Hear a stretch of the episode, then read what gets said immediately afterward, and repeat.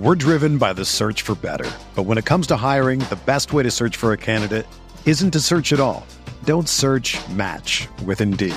Indeed is your matching and hiring platform with over 350 million global monthly visitors, according to Indeed data, and a matching engine that helps you find quality candidates fast. Ditch the busy work. Use Indeed for scheduling, screening, and messaging so you can connect with candidates faster.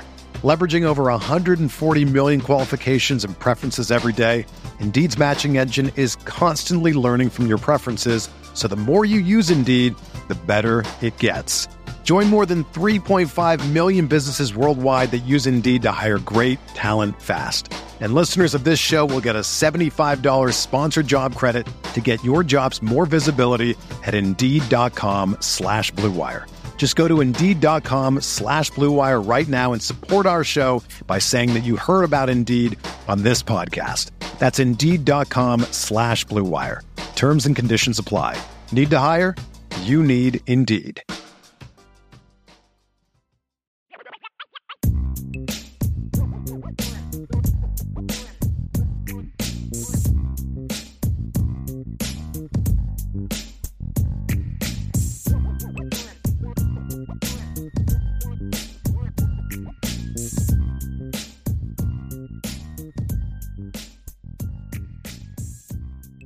Uh, Stonador says it seems like Notre Dame still struggles to land the elite five star type players. Is a future national championship realistic if Notre Dame can can be balanced and have a great players everywhere, or are elite players needed?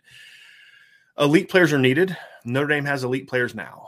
It, this comes down to you're putting two things together that don't belong together. Mm-hmm. And I'm going to ask you this: Who was the elite five star player on Ohio State's 2014 team? Say, oh, Joey Bosa. Nope. Joey Bosa wasn't a five star player. Ezekiel Elliott. Nope. Ezekiel Elliott wasn't a five star player.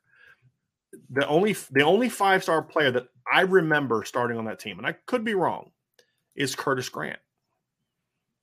Curtis Grant like was a five star player. Average linebacker. Mediocre yeah. player. Joey Bo- Joey Bosa was ranked 47th, 53rd, and 56th coming out in the rankings, right? Now that's a really good player. It's not like, oh my God, they missed that one big time. I mean, they thought he was really good. They had him as basically a top 50 player. I mean, you know, he ended up being even better than that. Ezekiel Elliott, again, similar player. He was ranked high, but not an elite national player. He's ranked 70th, 84th, and 109th. I actually did this once to prove my point. Seven of Ohio State's 11 starters on D on offense that year were three star players coming out of high school on the comp- composite list. Josh Perry was not uh, like an elite five star player. Darron Lee, who was an elite college player, was not an elite recruit. I think he was a three star on the composite list. I'm looking at that now. He was uh, on uh, On3's consensus. He was ranked. He was a consensus three star recruit coming out of high school. So I'd have to look at the secondary. There might have been a guy in the secondary on that team, Ryan, that was was a five star player, but they weren't like the guys on that team. They were like freshmen. I think they had a couple five star freshmen on that team, but they weren't like the guys. They weren't mm-hmm. considered like the best players in that defense. They were a great team. They had elite players, but those elite players were not all five stars. That's the thing I keep telling everybody. Five stars hit at a higher rate. Nobody denies that. So the good thing about landing five star players is you increase the odds that guys pan out, which is why you've never heard me say I've, I've said this. If you give me a team with 11 Jeremiah Owusu-Koramoah type players and, and pick any, you know, Tyler Eifert's, I'm going to have an elite championship team. But you don't recruit that way. You can't right. recruit that way because you can't assume that all those three stars are going to hit. They hit at a lower rate. That's why what Notre Dame needs to do is increase the rate of highly ranked players from the, you know, again, the perception of what they are or the reality of what those guys are higher floor players. People use star rankings. I care more about the floor, regardless of the ranking. But more of those guys that you know have high floors and less of the low floor guys. But there mm-hmm. still is merit to those low floor, high ceiling guys because some of those guys turn out to be Jeremiah Owusu-Koramoahs, right? But you also need some guys that you know can go out there and at least be good football players. And so that's the thing for me. And, and now they Ohio State had five star guys that played. Raekwon McMillan played on that team. He came off the bench with Curtis Grant. but they were not the best. Their best linebackers were Josh Perry, who was not a top 100 recruit, and Darron Lee, who was a three star. Mm-hmm. You need star players. Star players aren't always five stars. A lot. Would does anyone want to tell me that Isaiah Foskey is not an elite player? Does anybody want to tell me that he is? He was a he was not a top hundred recruit coming out of high school. Does anybody want to tell me that Jarrett Patterson has not been a really good player at Notre Dame? You know, potentially elite, not a top hundred player. Jeremiah Owusu-Koramoah, the one outlet had him as a four star. That's it. I mean, I could do this all day. You need elite players. Cam Hart. Yeah, you need elite players. Yeah.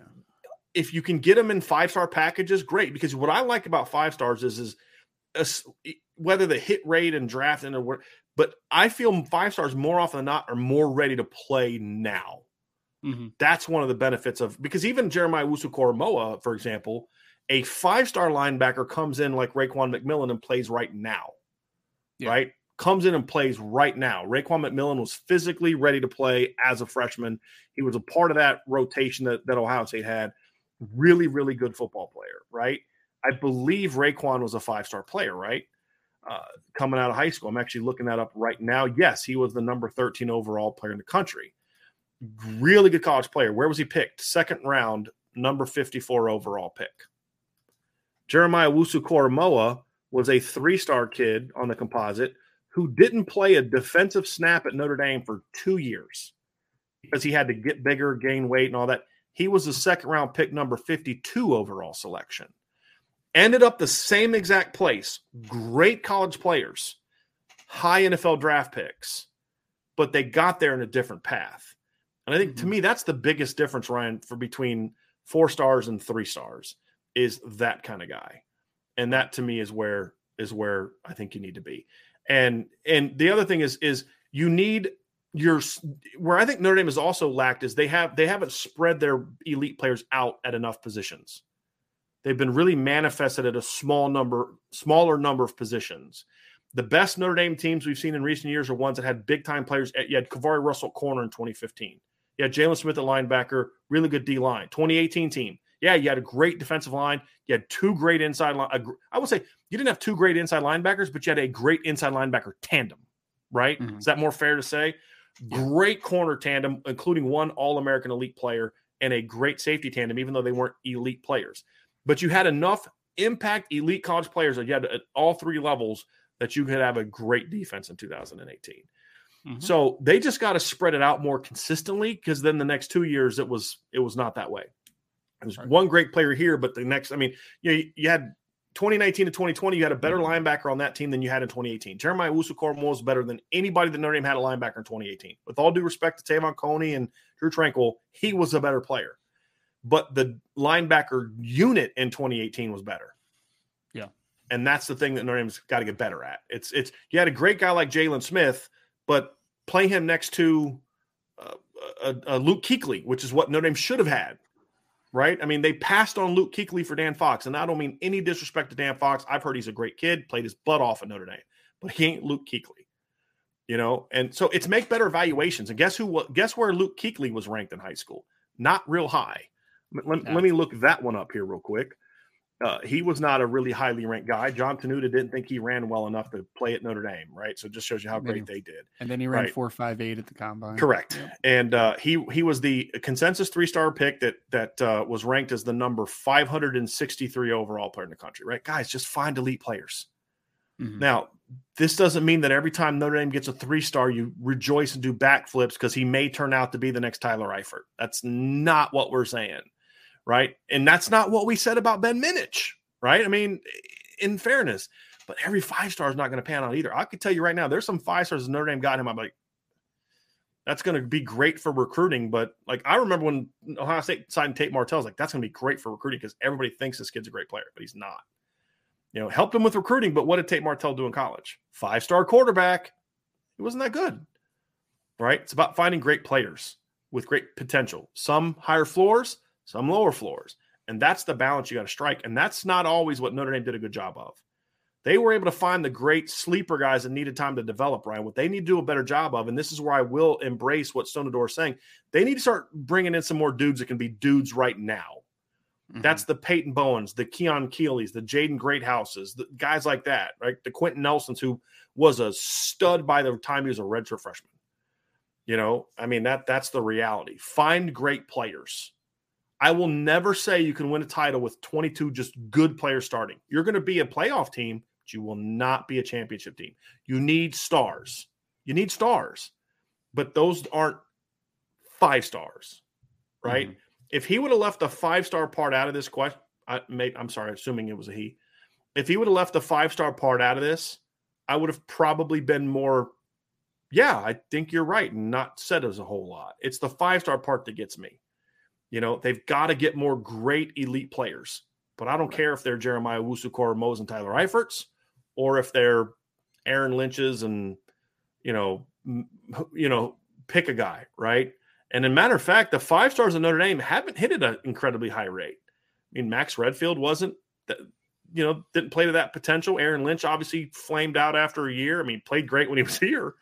You know, Jaylon panned out, Quenton Nelson panned out, but some of the others didn't pan out. You know, so uh, while other, you know, a two-star Navy transfer named Alohi Gilman turned out to be, you know, one of your better players in the last decade.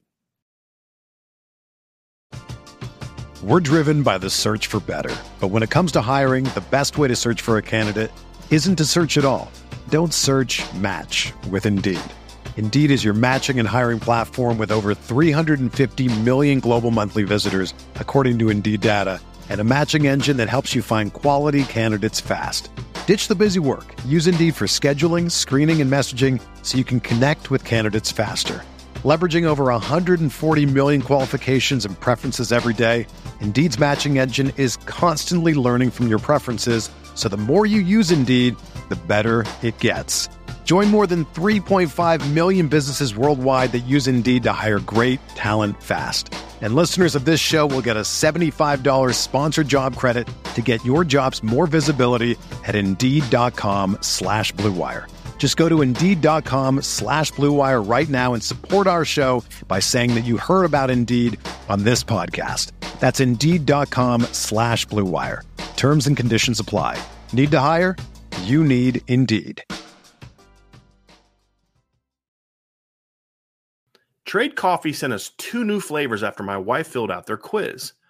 Big City French Roast from Joe Coffee, in New York City, and Black Velvet from Atomic Coffee Roasters in Massachusetts.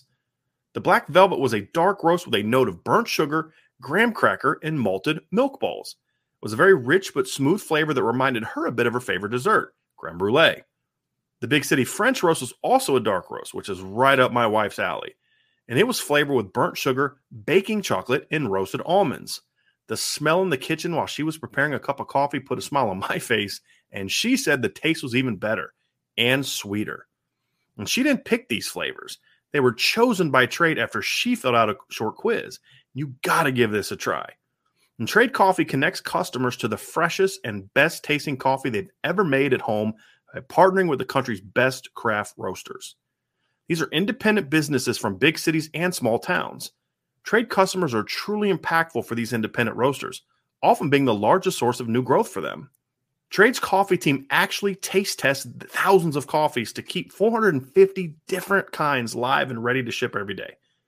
There's no one perfect coffee, but there is a perfect coffee for you, and Trade's human powered algorithm will find it. Trade is so confident they'll match you right the first time that if they don't, they'll take your feedback and an actual coffee expert will work with you to send you a brand new bag for free. Right now, Trade is offering new subscribers a total of $30 off your first order plus free shipping and handling when you go to drinktrade.com forward slash Irish. That's more than 40 cups of coffee for free. Get started by taking their quiz at drinktrade.com forward slash Irish and let Trade find you a coffee you'll love.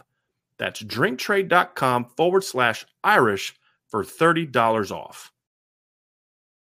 God Country Notre Dame Barbecue uh, what can you tell us about Marist Liufau? He seems to be elusive to the media during their practice time. Is there a reason for this? I don't want to speculate what Notre Dame's reason is. I have asked a million different people about this.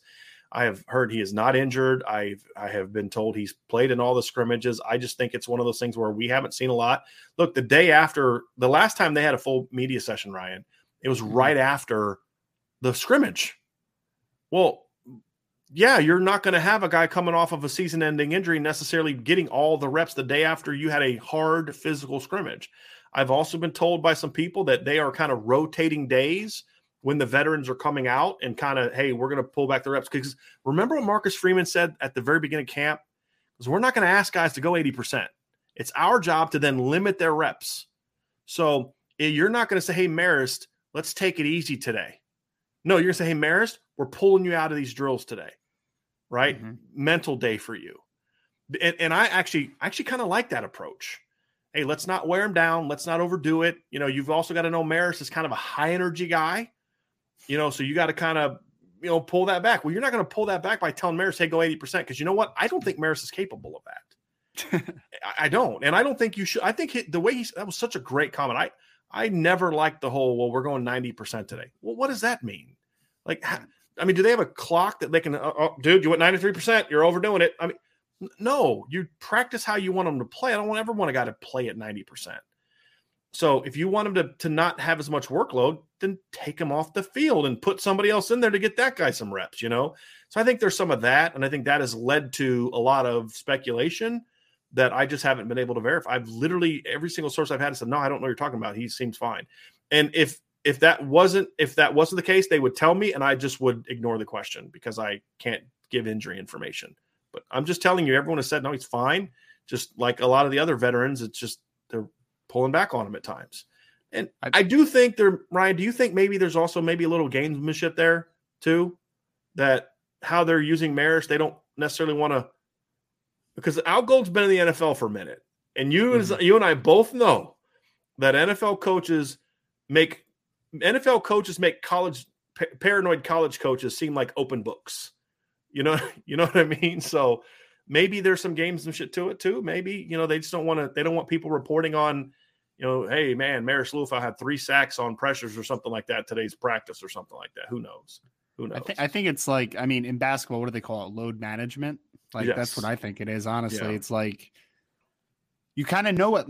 Well, it's funny. You don't know what Marist is on the field yet, right? But I the coaches were excited about him last spring, right? And they're excited about him this spring. Right. And I think it's just something where it's you know you you have you have you have kind of a tangible understanding of what he's going to do, I think. And I, I don't think that there's a need to push him to the brink because there is still I mean he's still coming back from an injury. I know he came back later in the year to practice and all that good stuff, but mean, you don't want to repeat of last year where he gets hurt in fall camp or you know in the right. summer, whatever it was. Like you, you want him to be able to be available. So I expect to see Marist Liufau. I I, yeah. I I think there's more behind the scenes than what is being let on. So right. just leave it at that. I guess we'll see though. But yeah, Marist Marist breakout season is still in effect, folks. It's still right. in effect. Right.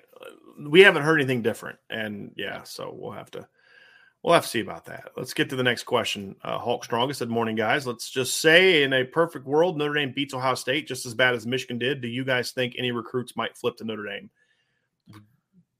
Immediately? No, not immediately. I think it's yeah. about like, I, I, think it's about getting things going in a solid direction, yeah. right? Like that, that's, it's more like you're, you're reversing momentum. Anything Hulk Strongest, in my opinion. Like, I don't think there's a player that's like, on the fence between Notre Dame and Ohio State that is that is committed to Ohio State that would just be like, oh, that's the difference maker. Like I'm flipping type of thing. Like I mean, you can start the transition type of thing, but I, I don't I don't think that that's like the nail in the coffin per se. Like I don't. Are so. you saying you don't think if a kid's literally back and forth and having trouble deciding that that game may not be an influence? Oh no, are you in saying, that situation. I, okay. I, I think you're saying I was answering is I don't think there's any player that is in that situation. Okay. Right so yeah. you're not saying like if they wanted, I'm trying to think of a guy, if they were trying to flip Arvell Reese, yeah. right, or something, whatever. I'm just first kid yeah. that popped in my head. Uh, that all of a sudden he's going to flip just because they beat him. I agree with you on that. I agree with you on that completely. If yep. there are some kids like in the 2020, I where I think that game would have the biggest impact is on 2024. So like and Notre Dame's trying to recruit some, be there, yeah, and there's some DBs from Ohio, Aaron Scott from Springfield. There's as a Bryce West, I think is the kid's name from Glenville. Maybe yep. it helps you with them. Maybe uh, I think it has a big impact in recruiting. I think it helps solidify your current class. I think it, it might help you close on some guys. But like what I don't think it does, I don't think it means Jason Moore's calling Notre Dame that Tuesday and says, "Hey, I made a mistake. I'm coming to Notre Dame." Right. I don't. I don't think it's that. I don't think it's That's that. my point. Yep. Could it be a thing that maybe gets Keon Keeley to rethink things? Yes, I do think it could. Because yeah. one of the things that Ohio State or, or Alabama and Ohio State are using against Notre Dame is, hey, dude, you want to win a championship? We, we've shown you we can do that. And right. Notre Dame hasn't beaten those teams in the field. Like they're over against Ohio State, Alabama, and Georgia under Brian Kelly's tenure. And the only win they have against Clemson was the one game they played without Trevor Lawrence. right? I mean, that's the facts. Say say whatever you want about it, but that's a fact. And so beating one of those teams in a situation where there aren't some asterisk that you can place by it because CJ Stroud's out or you know Jaxon Smith-Njigba and TreVeyon Henderson don't play or something like that, then yeah, that's a that's a needle mover for those uncommitted kids to where it doesn't mean that Keon calls this is to Ryan's point. It doesn't mean Keon calls Notre Dame the next day and says, Hey, you know what? I'm back. But I do think it opens up that window and puts that thought in his head, like, you know what? These things that they were telling me, I can do that at Notre Dame. Right. Which is ultimately where I think Keon deep down in his heart want it is. I just think he's got some other things that have sort of distracted it from what made him so high on Notre Dame and recruit so hard for Notre Dame for all those years. Mm-hmm. So that's that's what I think about that. So I think we're I think we're kind of saying the same thing, Ryan. I think we're yep. I think we're it's about the decision making process. You have to yeah. plant the idea in the head before you take action, usually. Yep. but yes. Yep. Chris O'Connell says, Hey, what's going on, everyone? First time follower to the show. Welcome, Chris. We appreciate you. We'll be at the home opener on the 10th. So will we. We will be having a tailgate on the 10th. So uh, welcome aboard. We we appreciate that. Jason Smith asked, Did Kevin Austin use all of his eligibility? No. He could have come back for 2022 and should have come back. Could, didn't he have he had two more years technically, didn't he? Because of potentially because yeah. he was 18, 19, 20, 21, 22 uh would, would have been his fifth year, but technically he could have come back because of the COVID yeah. year. Yes, but gotcha. there was no way he was going to come back in 2023. Yeah. you just wish you could get him to be the other one. This is a history question, Ryan. If you were drafted in World War II, what theater of war would you want to go to? Pacific, Italian, or German? All um, you. I I'm not a big fan of boats. Like I'm uh, so I, I would not be a I would not want to be in the Pacific. I, I, as much as I would love to be a fighter pilot, and I think they're amazing. I I don't like heights, so I don't I don't think that would have been that would have been great for me. So I, I would have been I would have wanted to be in the European theater somewhere. You know, I mean, both neither of those were easy. I'd probably you know go to the Italian theater because maybe then the food might be a little bit better. You know, so uh, but true. no, I mean, um, like I've said before, my, my grandfather fought in the uh, the Battle of the Bulge, so it's one of the I think it's one of the areas where he got a, a Bronze Star. So uh, I've got his uh, military record is one of the things I got when he passed away. I didn't know that. I didn't know he had. Uh, actually, let me pull it up. I think he had three three of those, I believe, but uh, I didn't know that until after he passed away because he did not like to talk about. Um, he did not like to talk about his military history, his time in the military a whole lot. And we talked we talked about it a little bit more as he kind of got closer to passing away. Mm-hmm. But um, he he didn't like to talk about it a lot, to be honest with you. But um, like he um, he had a before maybe about a year before he passed away, he actually had a box of a lot of souvenirs, not souvenirs, but just mem- memories from then and one of them was a swastika patch that he took off of a dead German soldier, not in any kind of way to revere it, but just more of like a this is what we fought against kind of thing. You know, this is what we were up against. It was a symbol of hate and and and that's what I think a, something that that he had mentioned to me is like that was the thing that they had a hard time grasping after the war when things started coming out about what happened with the Jewish people and things like that. It's like you had a hard time understanding how people could have so much hate towards an you know towards a group. And I and I don't know if Americans really thought like really grasped that until they got over there and just saw the I mean, because people that have that kind of ideology Ryan I mean they're they're going to I mean they're going to be a breed of people that like you know they're not backing off of it just because you make a good sound rational argument. You know to go that deep into the the the level of hate you're just not going to mm-hmm. you're just not going to go go back from that. But I'm I'm trying to find um trying to find that picture that I have and I can't find it. But um, yeah, I would probably say the Italian theater, German theater for me. I would have I would have been a much better on the ground boot you know, guy. I don't think I would have been much of a soldier anyway, which is why I didn't join the military. But if I was drafted, which is what the question was, I think I would have been better in one of those. I, I don't know. Are you a boat guy around? Like, do you like being? I don't like being out in the ocean. I, am just Boats okay. I like cruises. It's like because, indifference. Yeah. Like I'll go on one occasion, yeah. but it's not like I fiend to go on a boat or whatever. But I'll handle a cruise because I, number one, I can kind of remind myself as much as possible that I'm not on a boat. But it just seems bigger. It doesn't me, really feel so, like you are. So. Yeah, yeah, yeah. But like being out on boats in the ocean, like I'll go. I, I you know where I like boat. I like boats and like rivers and stuff that I can swim to shore. That's that's mm-hmm. my thing. We're like I don't want to be on a boat where I'm out and I'm like, okay, I'm not swimming to shore and I'm getting eaten by a by a shark or you know what I mean. Like just no, sorry. I probably shouldn't have watched like Jaws as a kid. Kayaking that kind of kind of jack. But yeah, if, if your thing goes over, you can swim to shore though. I mean, that's unless exactly. you get bashed in the head on a going around a, a, corner. But yeah, anyway, yep. so that's that's my stance. Rob, interesting question. Dave, country boy, what is your opinion on how many sacks will the defense have against Ohio State? We kind of talked about this a little bit yesterday, Ryan. You want to take a shot at that?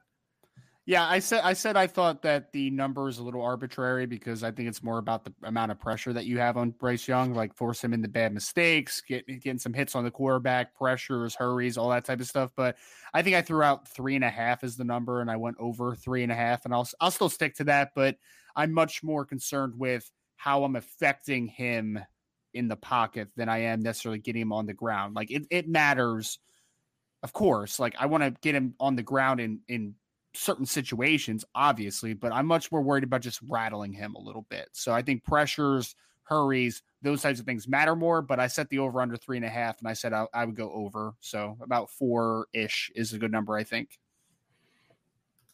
All right. Tony Spagnuola. I never found out this answer, but why did Tyler Buchner not play in the Oklahoma State game? Was he hurt or did the staff want to showcase Coan before the draft? I have not heard the answer to this, but I've heard some rumblings that it was the latter. Mm. That they just and Marcus Freeman said it like this game is about sending the seniors out right. Yeah. And and I and then I think by the time Oklahoma State kind of had gotten some momentum, it was like, well, now you need to kind of rally back. But like I think there's this notion that if you put Tyler Buchner in the game, all of a sudden things change. And I don't think that's true because Tyler Buchner's not some I mean, he's not Barry Sanders, right? There was a comment earlier about Barry. He's not a guy that okay, no one's blocked, but I'm going to go do this crazy thing where I'm going to go make this play, even though no one's. I mean, they were getting their butts absolutely destroyed in the trenches in that game. Yeah, I don't care who you had at quarterback. At least Jack could get the ball out to people, you know. And but I think it was just more about this was going to be Jack's game, and that's why they didn't bring Tyler in in the first half, and and that's why I don't think they were going to make that change at the end. This was going to be Jack's game. Jack went through a lot last year, kept his mouth shut, kept battling, kept plugging, shrugged off all the criticism, all the calls for Tyler to be the Tyler to be the guy, cheered on Drew Watt, Drew Pyne when Drew replaced him against Cincinnati. Was he happy about it? No, but he was he was a he was a good soldier, so to speak. So we just had that that World War II reference. I think it was just about doing right by Jack. That's what I think yeah. it was about right? And I also keep telling people don't worry too much about it because there was things that Marcus Freeman was doing in that game beyond just trying to win the game. Did he want to win the game? Yes, of course he wanted to win the game. But mm-hmm. there were some other things that were a little bit more important to than that. Like, let me see what this coaching staff can do. Let me see who can handle this kind of thing. And he eventually did take over, from what I'm told, in the second half, or at least made some force some adjustments on defense. But I think that game told him a whole lot about okay, I got to go outside the program to find me a defensive coordinator. And mm-hmm. you know, if he would have taken over that game, would it have really answered that question? Would he have really known where the staff was in that regard? I don't think he would have. Right. I don't think he would have. Yeah. So, and it's not like Jack Coan was the problem in that game. I mean, he threw for 500 something yards, right? like it's it's exactly. not like he was like a oh man, that guy stinks, and I can't believe they didn't put in the other backup. Yeah. Like, I mean, he threw for 500 yeah. something yards. So he, he played pretty well. He had a couple misses. The uh the interception was not a good throw. Mm-hmm. And early, in, it, ended up not hurting him, but the drive where he hit Lorenzo Styles for that touchdown pass, Braden Lenzy act, I mean, just torched the kid off the line. I mean, it wasn't even, he didn't even put a move on him. He just literally, the guy was kind of playing, they were playing tight all game into the to the field, but they were playing like they weren't pressing and jamming and Braid just came up and just like ran right by that. He did about three or four times in the first half. Just ran, literally just ran straight by a dude and just by multiple steps. Go back and look at that first drive and look at how bad Braylon just ran past that Oklahoma State corner and Jack just underthrew it big time. If he leads him, if he th- makes the throw he threw to Kevin Austin against Florida State, that's a touchdown.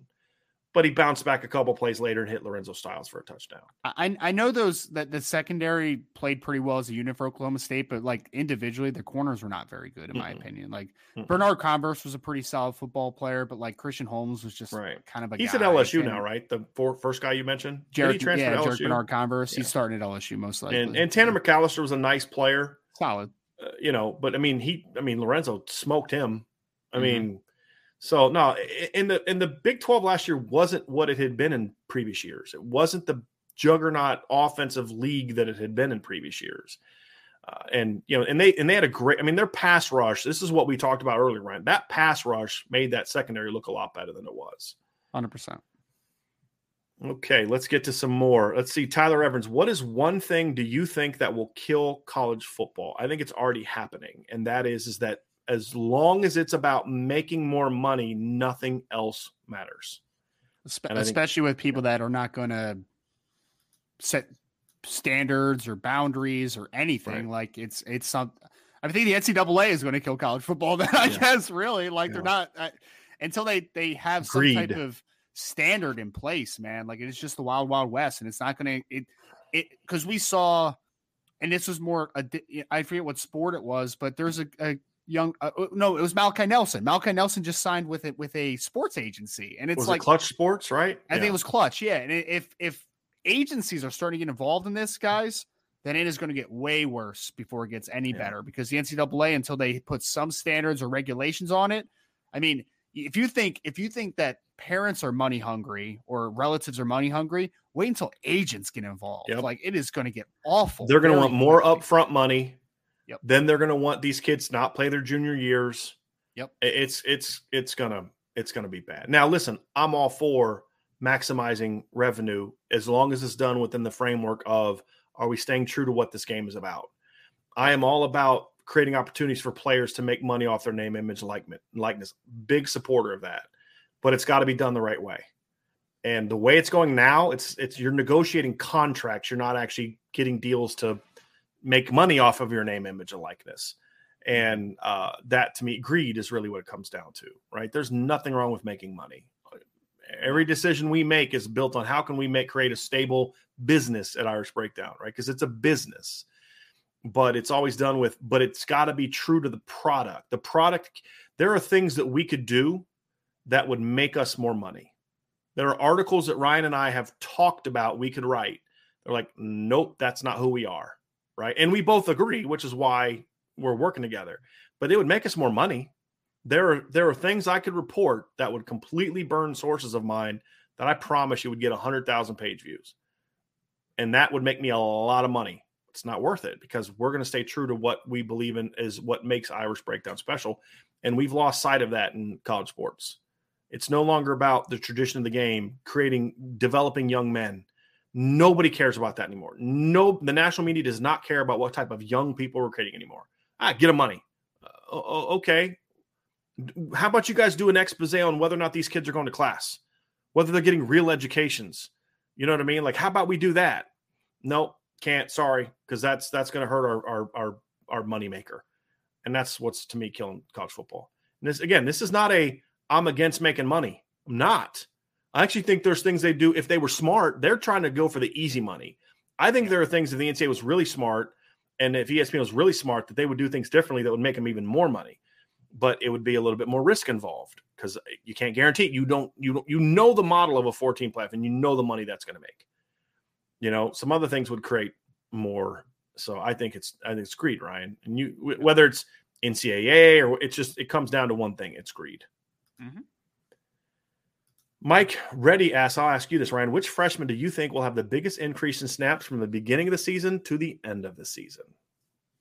One of the corners. I, okay. I Jaden Mickey, probably. Like I think he'll mix in early on, but I think by the end of the season he could be playing significant amount of snaps uh, potentially. And that's not even a shot at Clarence Lewis. That's just like a general maturation that I think that Jaden Mickey is on that trajectory. Like I think that yep. he's going to be able to challenge for one of those spots. So I, I would say one of the rookie corners, uh, freshman corners. So Tobias Merriweather would even be in the conversation potentially sure. on offense. I, I, yeah, yeah. But I, I, think that for me, I would I would go Jaden Mickey in this in this conversation. I understand why you would say Tobias Merriweather, and that was my gut reaction on offense too. Mm-hmm. Uh, it, it would be you know because Tobias is going to play early, but he's going to continue to play even more. You know, mm-hmm. and but I actually think it's going to be one of the tight ends. I think one of the tight ends is maybe going to play a little bit against Columbus, but one of them at least, and it could be both, is going to be playing a lot more by the end of the season. And another guy, I agree with your your corners, but I think another guy to keep an eye on is is um, obviously Junior Tuihalamaka because I hmm. don't think he's going to play a ton against Ohio State. I don't think he is, but I think by the end of the year he's going to be playing a lot. It doesn't mean he's going to be beating out JD Bertrand. I think he's just going to play more. He's going to have a bigger role That's as the one. season goes on. Yeah. Uh, Tyler Smith at, Smith asked, "Would you prefer to have Lenzy as an inside receiver or the outside, considering the speed he brings? He's an outside guy. Outside, outside. Clearly, 100%. yeah, he is. I want him vertical. I want him in. I want him on taking the top off. I want him running. I want him running this way or this way as fast as he can. That, that's what I want Braden Lenzy doing. Because I, I, think I think he he changes directions okay, but like he's a straight line player right. more than he is like a quick twitch player, right? right. Like so, yep. put him on the outside and to the to your point about taking the top off, you can take the top off from the slot too, but like it's easier to take the top off on the as an outside receiver. Yeah, you want a little bit more of a shifty guy or a bigger yeah. guy, and he's not either one. Of, not that he's again, he's not stiff. He's not. It's just his game is vertical speed. Yes, vertical speed. Speed. That's the key. Running That's point A to point B as fast as he can. That's that right. Game. And that's right. Nothing wrong with that. Nothing wrong with that. But to the point is, to Ryan's point, it can be utilized better outside than it can be inside. Yep. Next question, Ian Johnson. How do you think the CFB landscape would be different in the Big Ten if the Big Ten didn't end up playing football in 2020? It's a good question. How would the landscape be different if the Big Ten didn't end up playing in football in 2020? Ian, I think you kind of stumped me a little bit. I'm trying to think. Part of me says that I don't think it would have changed much because you still would have had college football.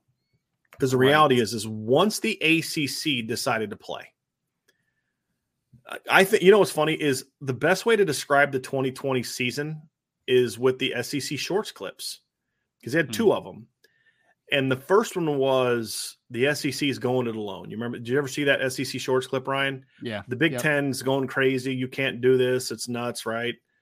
And then the ACC jumps on board. You know that girl played. You know that, that was the ACC jumps on board, and then the Big 12's like, because oh, that's exactly what happened. The SEC said we're playing, mm-hmm. and then the ACC largely because of Notre Dame, decided to play. Notre Dame had a yeah. big influence on the ACC playing that year.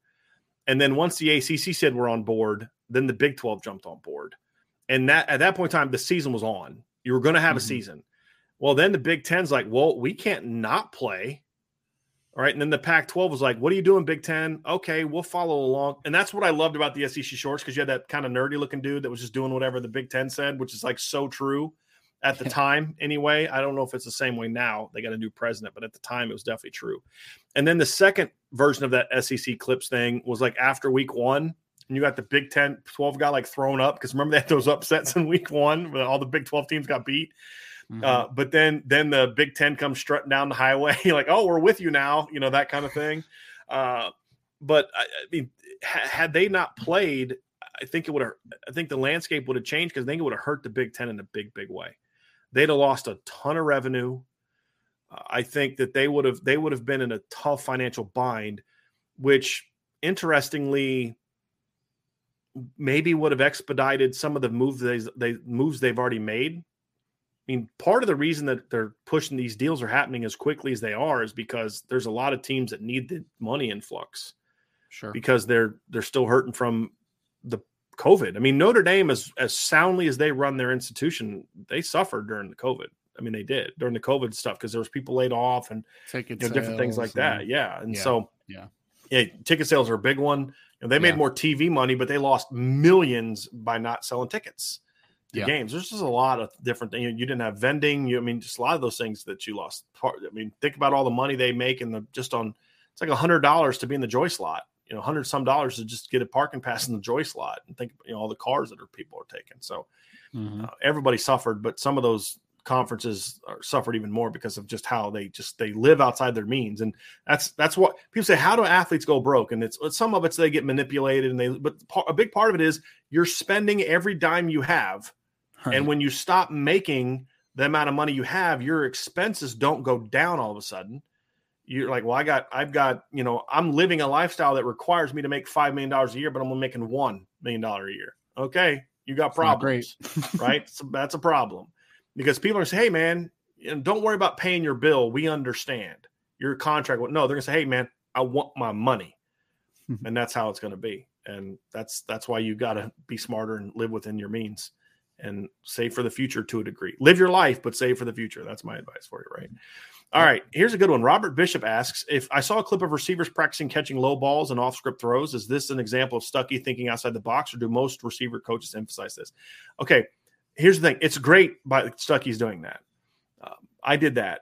Right? I mean, I would do drills around, have guys on their knees, and I would throw the ball low, and they'd have to work on getting their hands low and then rolling their chest underneath it. Right? You know, that's simulated dive. You don't just catch the ball and let it hit the ground. You have to catch your ball and then work on rolling they weren't going to roll like that in the game, but if their thought right. process was that they were going to roll enough to where they'd be able to protect the ball. Sure. Right. Because at D3, we didn't have replay. We had to make sure that the refs got it right the first time. You work on those things. Most receiver coaches do work on those things to a degree. How hmm. seriously they take it is going to determine whose guys are really good at catching off balls. I've seen Chansi Stuckey doing a lot of that stuff in the clips that Vince and the guy send me from fall camp. It mm-hmm. is ridiculous that people are looking at this like, wow, is this a new thing? Is this something most coaches do? Because they weren't doing that. I mean, it's it's. Oh, they're being, they're they're working against press coverage. Who would have? wow, they're they're working. Yeah. Oh my god. Okay. They're oh working oh on goodness. releases. Wow, Braden Lenzy has yeah. a release package as a fifth yeah. year player. Mm. Wow. Oh, Super chat from Alan Watson. Alan, thank you very much. Is the, the, do the Irish need a dominating win against Ohio State to get national respect, or will they accomplish the same if we just eke out a win? I think we need at least one dominating win between Ohio State and Clemson to get respect. I don't agree with that. I just think they need to win. I think you need to win. Just win. Yeah. Nobody yeah. cared that that that Clemson only beat Notre Dame by two. That they yeah. got a huge boost from that just by winning. Same thing with beating Alabama the next year. It, it wasn't about style points. It's wow, they beat Bama. Wow, they beat. Yeah. You know, it's about winning.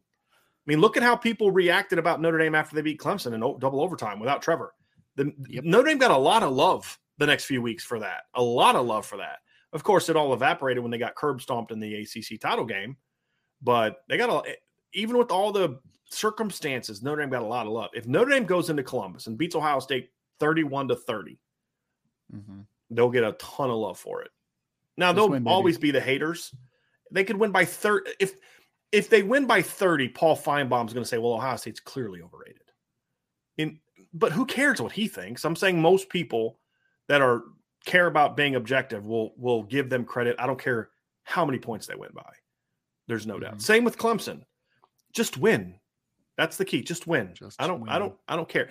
We're talking about the great Miami game in 1988, how that was the game that really put Notre Dame on the map that year. They won by a point. I don't care. Win. Just win. That's all you need to do. Just win. Thank you for the super chat, by the way. Josh Kleinmaker with the super chat. I don't think we have the real Tyler Buchner. He just seems like a gamer, a different player in the game. Yes, he practices hard, but a switch goes off in a game. I think there's something to that. I think there's yep. something to that. Eh, but he has, I mean, look, I, I kind of feel like maybe this is a comment in reaction to some of the other things being reported, Ryan. But from everything I've heard from sources, from my guys that are at practice, Tyler Buchner has been really good at most practices and especially this is coming from sources, especially since he was named the starter. You heard the Notre Dame players talking about that too. Defensive players also. Brandon Joseph made a comment like, ever since he's been named starter, no, was it Michael Mayer? One of those two guys, like, ever since he's been named starter, he's raised his game to another level.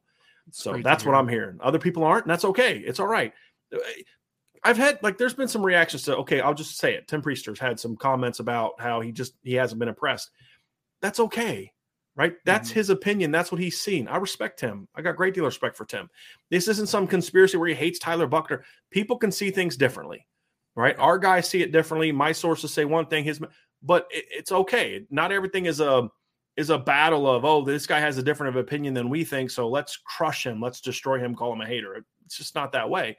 See things differently. I tend to not agree with him based on what my guys are telling me, who I trust, who, who know football, that was not a shot at Tim. I'm just saying, I'm just speaking, describing my guys and my sources. Uh, everybody's fired up about Tyler right now, and they weren't as fired up in the spring because of the fact that you know he it was spring, it was evolving process. I just don't care what he does in the spring. I care about what he does in fall camp. Spring is about mental, Ryan, and getting into rhythm, and it's yeah. the mental part. Fall is when you get your timing and your accuracy and your decision making down. So the, the one thing to the gaming gamer narrative, though, I'll say is that the one thing that I keep reiterating about Tyler Buchner is I think that he's one of those kids that just is kind of the same guy all the time, and mm-hmm. that is big for the mental side of the quarterback position. You know, like there's some guys that I think their highs get too high and the lows get too low, and uh, Tyler is not a player that I think fits that description. I think that he'll be able to handle some adversity, some down moments. I think he'll be kind of the same guy throughout there. That's why I have a lot of confidence in him, not just because I think he has a good arm and he's a really great mm-hmm. athlete and all these things, but I, I, think that he gets it from the mental side of things, which gives me hope, gives me a lot of hope yeah. for the year, for the future for him. Yeah, I think that's a part that you're right, Ryan, is is not getting enough love. It's yeah. it's he's a he's a smart football player. Yeah, like uh, he's a smart football player, and we'll we'll see that. We'll he's see just, that. he's just out. like one of those kids that just seems like he knows how to carry himself. Yeah. You know, like he just yeah. is is mature, very mature for his age. Right. I'd say. Yep. Sean S with a super chat planning on day of post game shows this year. Absolutely. So just say it now. We're going to have a Monday, two Monday shows, two Tuesday shows, two Wednesday shows, two Thursday shows. We'll get into the specifics of those here next week. We will have a Friday show. It's going to be a prediction show this year, not a mailbag. Our mailbag is now going to probably be Wednesday night uh, with Sean on Wednesday nights. So that is probably going to be our mailbag night. And and then we're going to have our Friday's going to be predictions for Notre Dame games and a couple key games that weekend. Saturday 10 a.m. will be our C, and we're going to start that tomorrow. Will be our, our IB countdown to kickoff. We'll preview, preview the Notre Dame games and then the biggest games the college football weekend. After the game, we will have a post game show. It'll be me, Ryan, Sean Davis, and Vince most weeks. Some weeks, one of us may not be there, but the plan is for us all four to be there as much as we can. And then Sunday night, it's going to be 7 p.m. on Sunday nights. Vince and I are going to have an upon further review. We're going to get in the film room, break down the film, kind of talk about some things that we noticed after breaking down the film going to try to get a couple technological technological things going for that game that we'll hopefully be able to do and still be mon- still monetize it. Uh, but that is our plan as of right now. So we will have post game shows. We're going to have a lot more video content this year than we did last year. There's no doubt about that.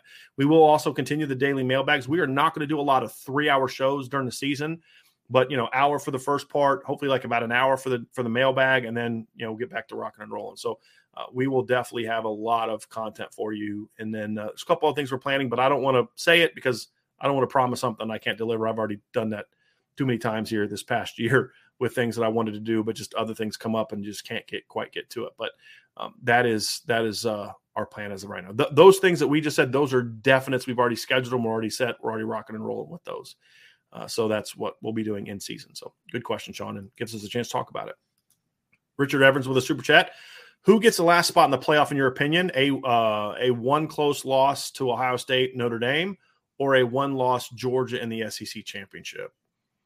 I I I need a little bit more context in that. Um, yeah. How convincing were Notre Dame's wins? How convincing were Georgia's wins? Yep. You said it was a close loss for Notre Dame. Was it a close loss for Georgia? I think there's a lot of different factors that I would need, Richard. So my guess would be a, a, a Notre Dame losing a close game to Ohio State.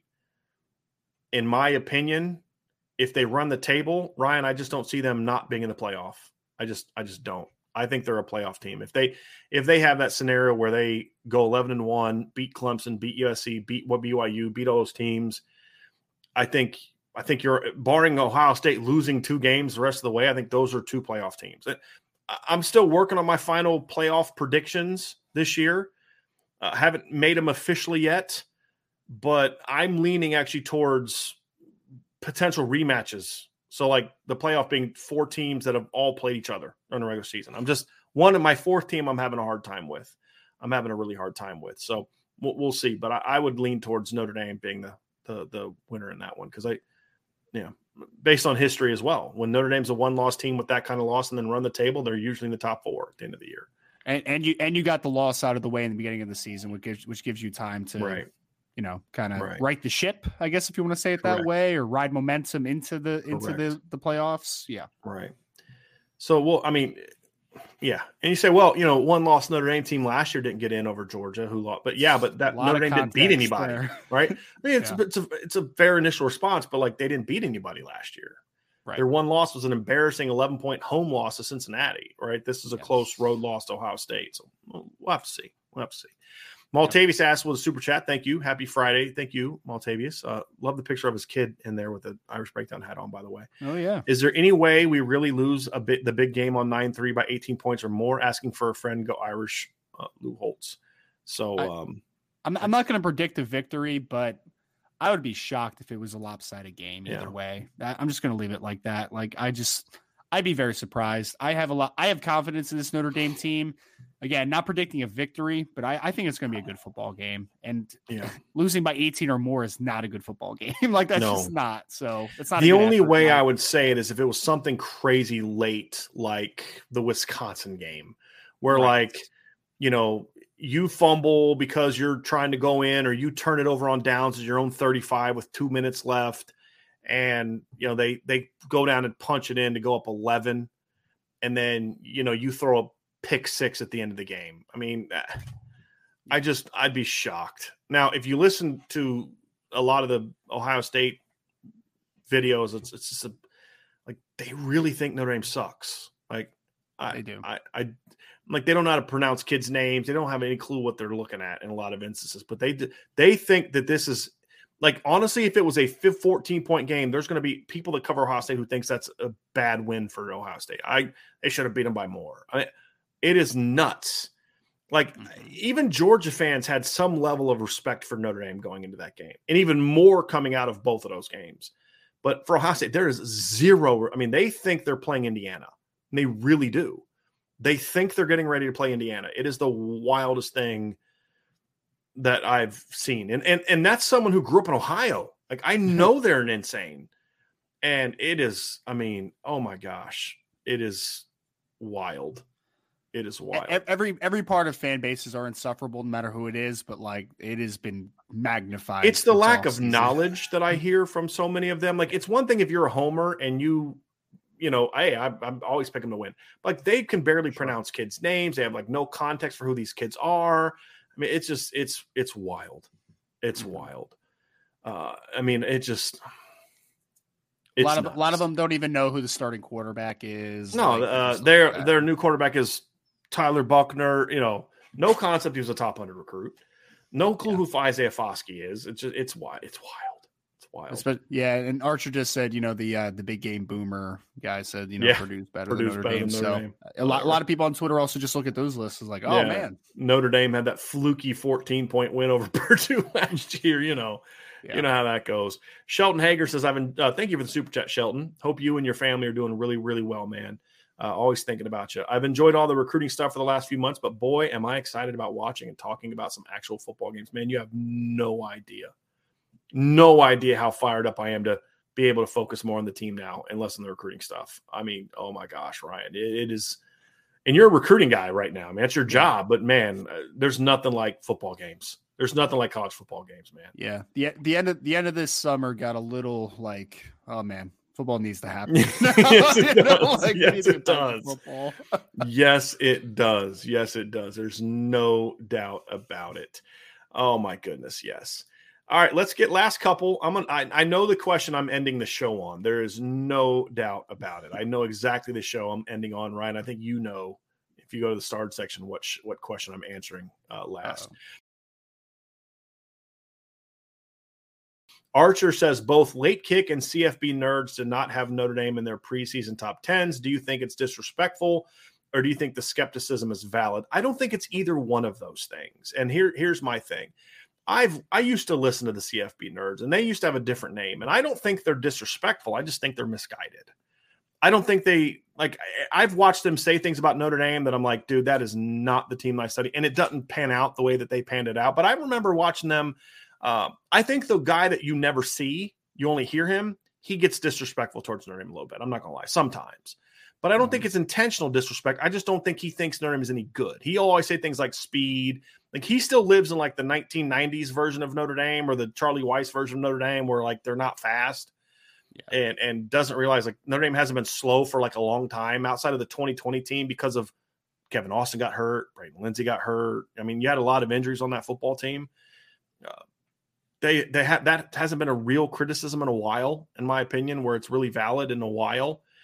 And and so but the other guy, the guy that whose face you see all the time, he predicted the Georgia game in 2019. I think it was like 26 to 27 to 21. That's kind of right how the game played out. I mean, it, it, played out exactly how it went. I don't think it's disrespectful. I just think it's incorrect.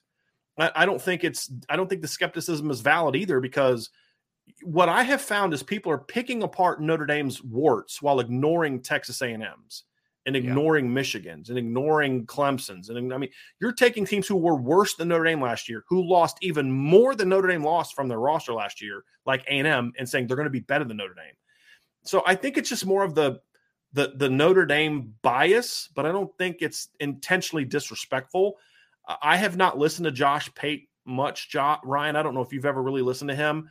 From everyone that I know that listens to his show, they say he tries to be fair He's not some guy that gets on there and takes shots and you know does yeah. the clickbait. So I've never, no one's ever, I've never heard anyone accuse him of that. In the couple shows that I did watch of him, I didn't agree with everything he said, but I thought he was very fair. He made good arguments. He he seems to know the game.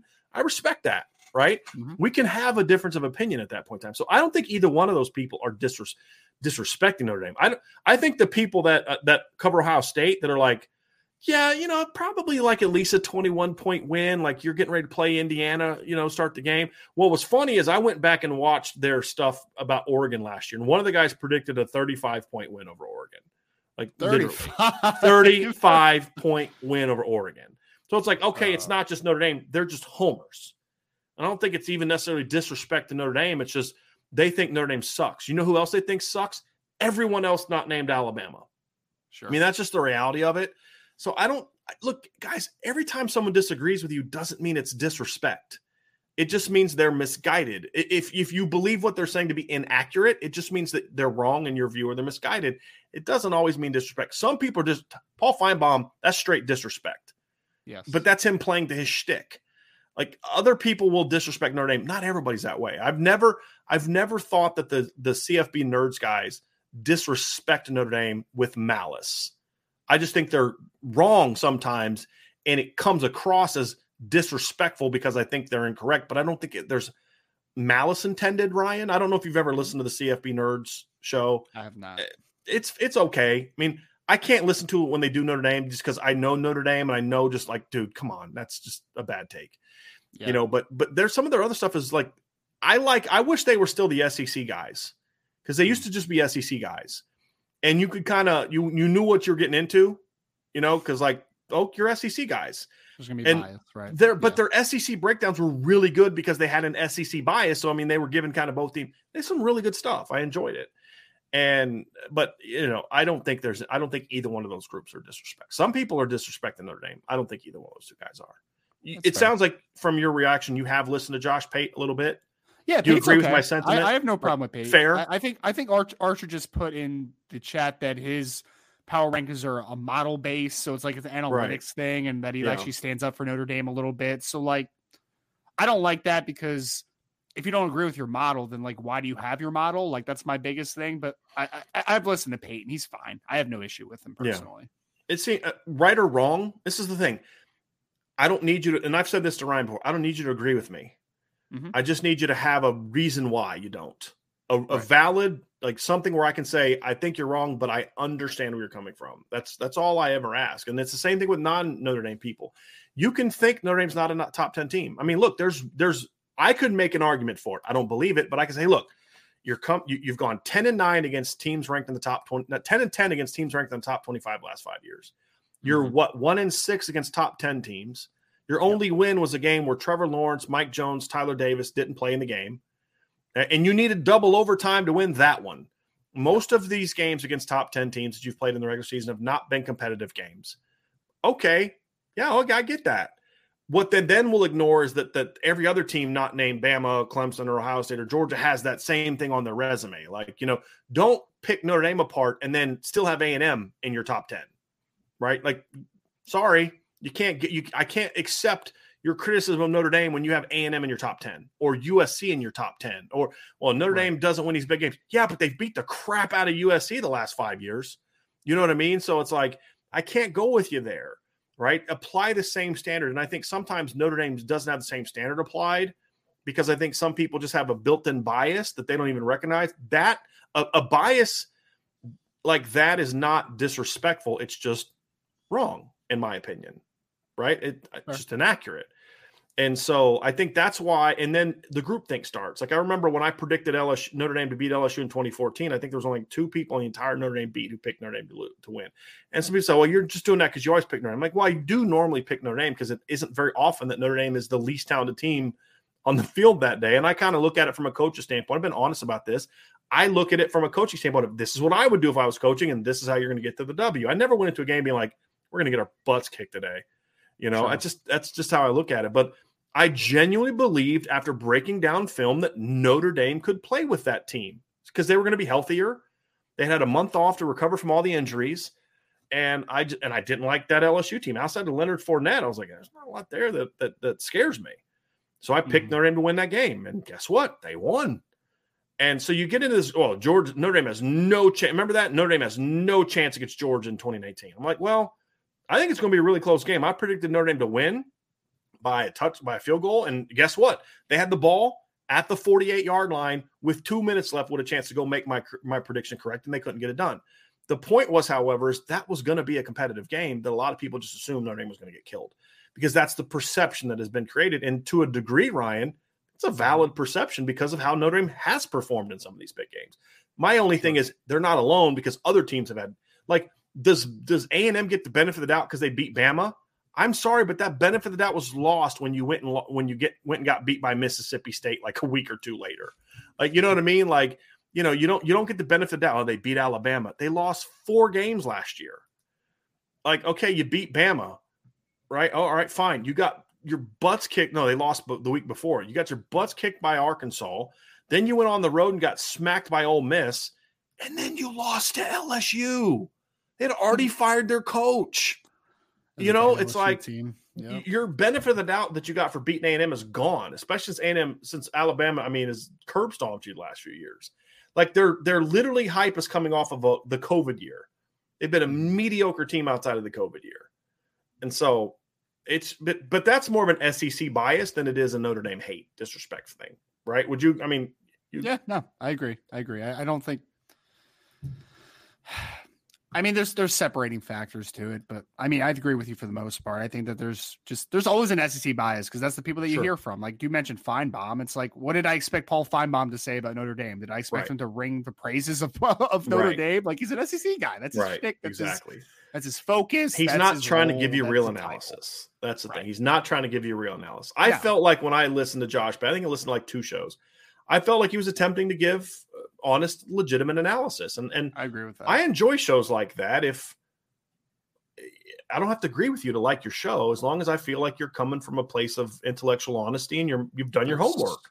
There's guys exact the homework thing is the biggest thing for me. There's guys that have clearly done their homework and have clearly know the teams that they're talking about, and then there's people that are just clearly just just putting a narrative right. out there about Notre right. Dame. Like Notre Dame hasn't done this in a long time. Notre Dame is has lost these big games in recent years, and that's all they know, right? Mm-hmm. Like they mm-hmm. don't know who's their starting quarterback this year what what coaching hires did they make in the offseason that all those factors that clearly matter but they don't want to talk about that they want to right. talk about notre dame has not won a big game in x amount of years like that's what they want to talk a lot about. of teams haven't done that you know you're not wrong uh, you're we'll not see wrong. we'll see they won a big game two years ago but then it's the well yeah but they didn't have trevor and that's fair i mean i, I get that fair. that i get that fair. i get that but a lot of other teams haven't done that right so you know, they don't belong in the top three. They got to prove that, but they top five to seven easily. Like yes. I can't go. I've said I can't go past seven. I, I have a hard time having them lower than five. I mean, I even have a hard time accepting that Clemson's going to be better than them this year. I do because this is not the same Clemson team, but I understand why Clemson gets more of the benefit of the doubt. I do, and I'm okay with it. I'm okay with it so, but I can't go past seven, and and I can't accept anyone that's going to put Michigan State ahead of them. And it's the same argument we had last year, Ryan, when when we saw the North Carolina Iowa State hype. I was like, Iowa State hype. I was like, nope, not going to happen. You're nuts. You're nuts if you think that team that wasn't that good last year is going to all of a sudden be in the top ten after losing all those players. An eight and four team like North Texas A&M was wild, man. North Carolina they lost two thousand yard rushers, a thousand yard receiving their leading tackler, but they're going to be better than they're going to be top ten yes. team after going yeah. eight and four. It was wild. And man. they got smacked wild. by Notre Dame at their place. And Kyle Hamilton got kicked out of the game in half before the halftime. Yep. Notre Dame still went out won that game. The North the North Carolina hype was so wild last off season. Didn't understand that. No, Just didn't get it. And uh, I mean, is the A and M stuff any different? No, They lost some pretty good players off their team last year. They Not- lost their defensive in- coordinator, and they weren't that good. not until they get a good quarterback in that room. Right. There's it's just not going to happen. Doesn't make any sense. I don't get it, man. Who's their quarterback this year? Is it the King? Did the King, have they named King, it? probably. Haynes King. I didn't know if they named Yeah, him a starter. most likely. I know that they had that freshman that came in, but I don't think he's going. To start. Oh, I love that kid. I don't think he's going to start as a freshman, but I love that kid. Yeah, Conner Weigman. Have you seen him Weigman, before? I love that kid. He was one of my favorite quarterback. I don't. I didn't have number one. I had Cade Klubnik, but he was probably my favorite quarterback in last year's class. You know who's in? You know who's in, that- in that quarterback room now is Max Johnson's also in that Yeah. quarterback. Oh, he's now. probably going to be the starter, don't you think, Mac? If he's I- healthy, I think someone told me it's going to be Haynes King most likely. Really? but I don't know if they've announced that yet. But we'll see. I, I'll tell you what. I, I mean, Max Johnson beat A and M last year. I mean, goodness gracious. oh man, yeah, he went 22 of 38 for 360, 306 yards and three touchdowns. Jimbo is the most overrated quarterback guru in college football, and it's not even close. yeah, he lucked out with Jameis Winston for a couple exactly, years. there, and- yeah. exactly. Let's Even though turn. I mean, if you take a look at Jameis Winston, though, Jameis was fantastic as a redshirt freshman, but he took a huge step back as a Oh, redshirt yeah. sophomore. But yep, almost cost him a couple games, then got suspended. I mean, it just a yeah, lot of it was a interceptions that year. Yeah, Yep.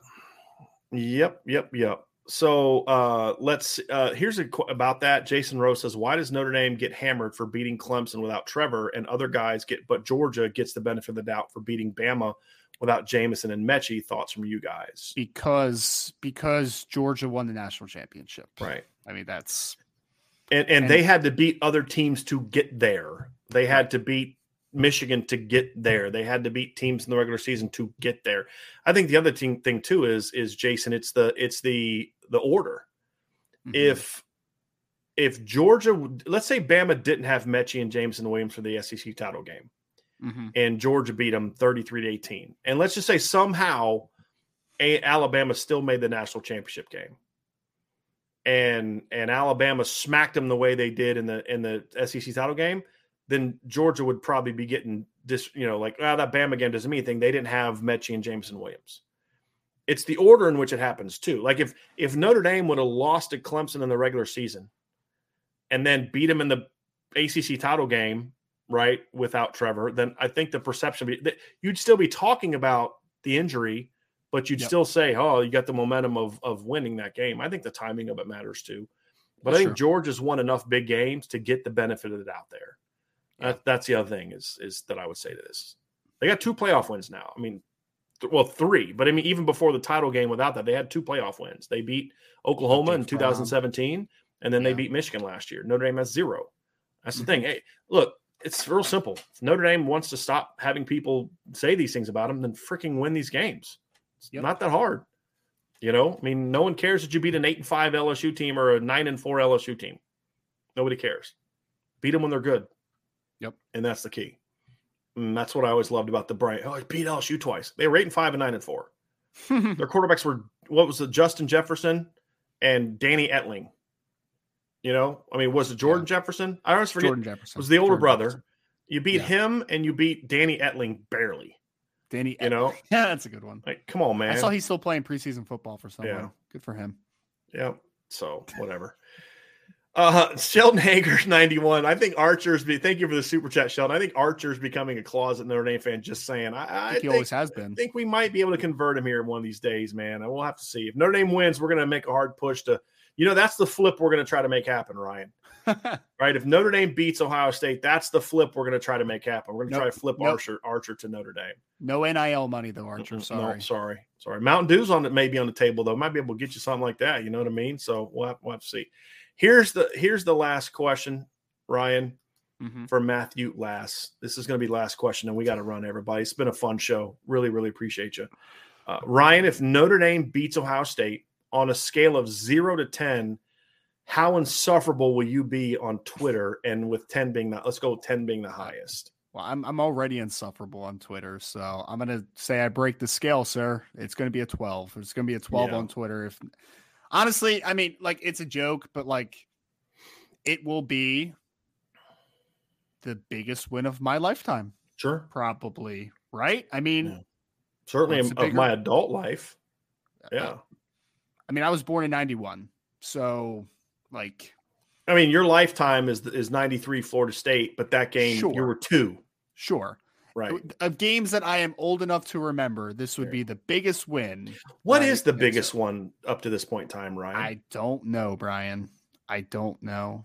The I, I, what's the biggest one? Um I mean, they the, they beat they beat the defending national champion Michigan in '98, but you were still pretty young. Yes, I, probably don't remember, that, that, one, right? Like Stanford with the goal line stand and Stepfan Taylor sure. was a big win in my in USC my 2017. Right. Yeah, that was right? a big win so in my 11 books, win. But like, yeah. yeah. Do you do you remember the Michigan win in 05?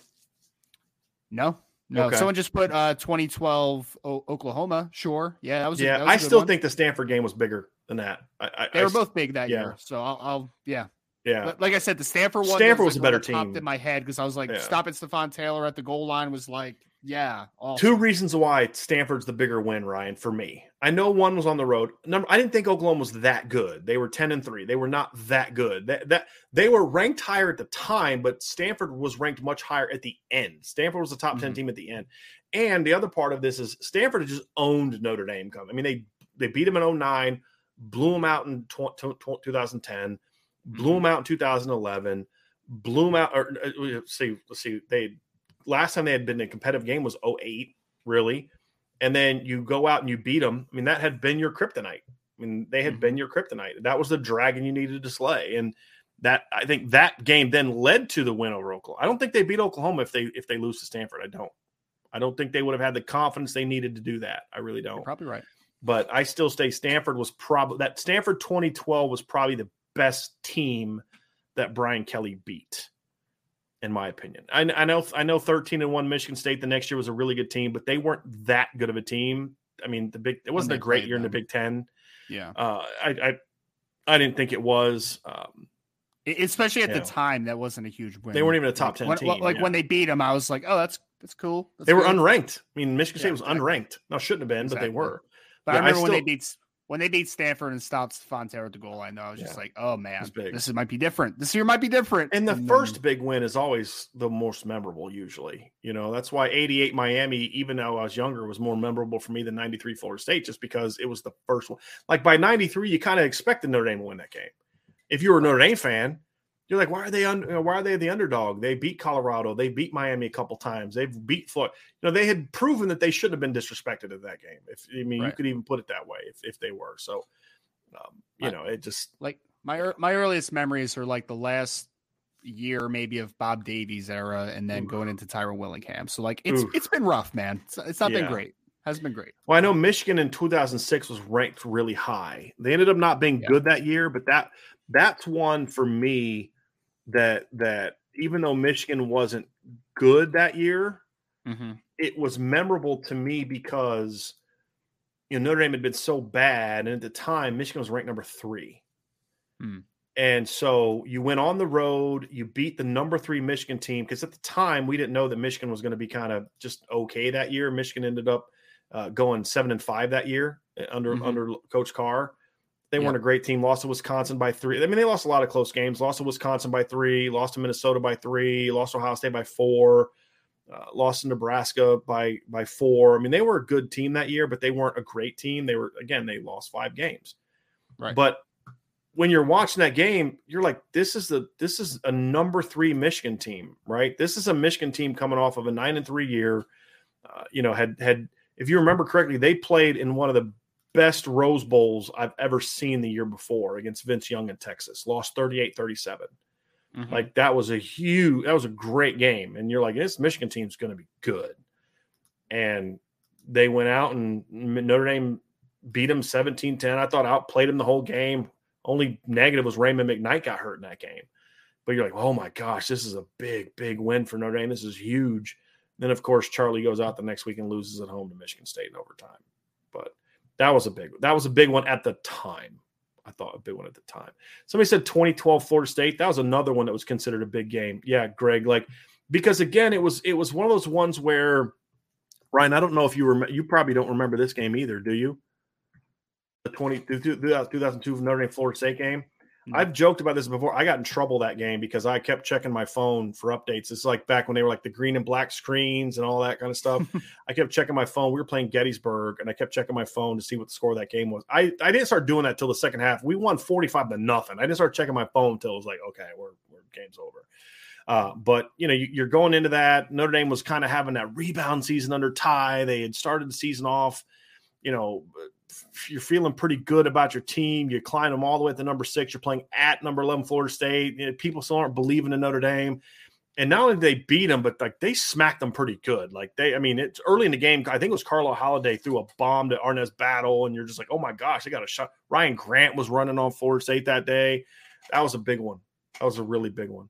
93 Florida State and 88 Miami are the two for me of the two biggest games of, of my tenure. I mean, even bigger than West Virginia in 88, which was the national title game. But those were the two big ones because those were the dominant teams that everybody, you know, nobody thought Notre Dame could beat.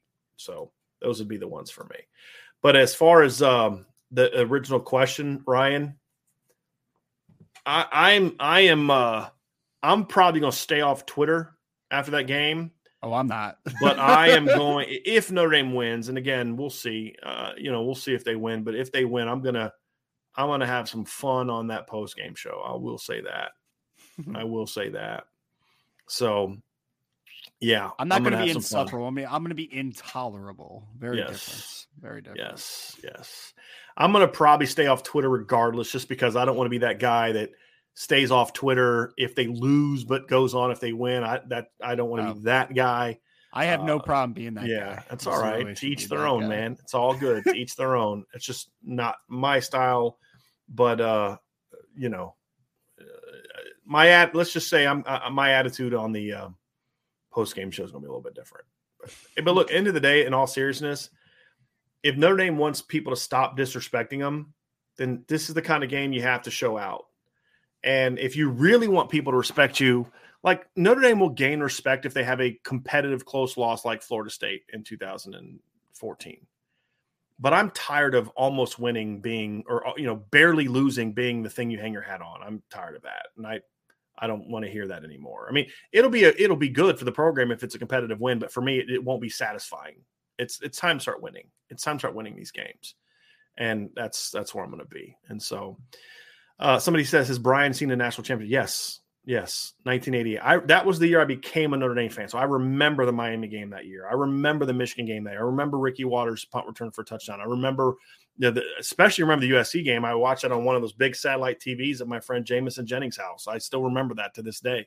And then I remember the West Virginia game, but West Virginia game was kind of like uh, it was sort of anticlimactic. You'd already beaten Miami. You've already beaten Michigan. You'd already beaten USC. That's like three top three teams. You know, like Michigan, I think was ranked second when Notre Dame beat them, and Miami was ranked number one, and then USC was ranked number two. It's like West Virginia.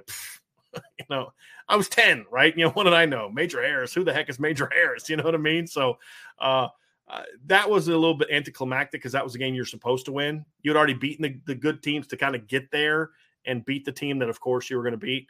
Uh, so I, I remember that season. That was the people said, why, why, why don't you talk about Tim Brown? He only played here because I was, I don't know. I just didn't, I didn't watch college football really until 1988. That was when I, my first memory of actually watching college football. So, um, yeah, so that's, uh, that's one. So anyway, that is, that is going to do it. Uh, really appreciate all of you all, um, uh, joining the show today. This was a lot of fun. A lot of, lot of great, lot of great, um, and hey, Jamison Jennings didn't show me the way. They weren't Notre Dame fans. They were they were Ohio State fans, but they I was friends with Jamison and they let I watched at his house, but they were not they were not Notre Dame fans. I don't believe they were Notre Dame fans. So anyway, my dad is the reason I was a Notre Dame fan, as we've explained on the show before. So Ryan, that is it for today's show, man. A long marathon mailbag, but lots of great questions. Uh, a lot of great questions we couldn't get to, and we apologize everybody, but um, I'm I I got to go. I, am tapped out, Ryan. I, it's Friday. It's been a long week, uh, and I've got more. I'm you know I'm going to be on on tonight at seven o'clock with Tiger Bait with Preston Guy at Tiger Bait talking about my uh, my comments about uh, about Notre Dame and just uh, LSU and Brian Kelly and all that type of stuff. So Check that out. Sign up for the message boards, everybody, boards at irishbreakdown.com. Hit that like button, hit the subscribe button, hit the notification bell, share this podcast. We published three new podcasts today on the CFB Nation channel. So John Garcia and I recorded, we got done like around 11:30 last night recording, but he basically talked about the number one ranked recruiting class. And we broke down Alabama, we broke down Ohio State, Texas, Notre Dame, Miami's a dark horse. So we put all those up on the CFB Nation podcast channel. We cut up each one of those breakdowns individually to go on the YouTube channel. So if you're not signed up for those, everybody, go check it out. Some really good content. And of course, we have our normal podcast stuff for irishbreakdown.com. So uh, hit that like button, hit that subscribe button, hit the notification bell, share this podcast, sign up for the message board. And uh, thank you, everybody, for Ryan Gunn's Top Gun fun today. So uh, we, we will make sure that Ryan gets to go see Top Gun here very soon. Uh, and um, we'll talk to you all again soon. So we'll see you all. To, oh, hey, there she is. Hey, girl. So we will see. Uh, we will see all of you hopefully tonight at seven o'clock at, with uh, Preston at Tiger Bait. Uh, tomorrow, ten a.m. We will have the IB uh, countdown to kickoff with Sean Stires and Vince Dare. I will join for the second half to talk to preview the season. And then after that, Ryan, you and I probably sometime seven, uh, sometime Sunday night, Ryan and I will be get together for our season preview as well. And then Monday we kick off our normal coverage, and uh, we're going to ask Julie Jules to get her uh, her analysis and predictions for the season. Ryan, I fully expect you to have Jules to make her predictions as well for the season. So. Um, that is what we will that's what we will be doing for uh, for this weekend so uh, for ryan jules brian you all have a great day and we will talk to you again very very soon.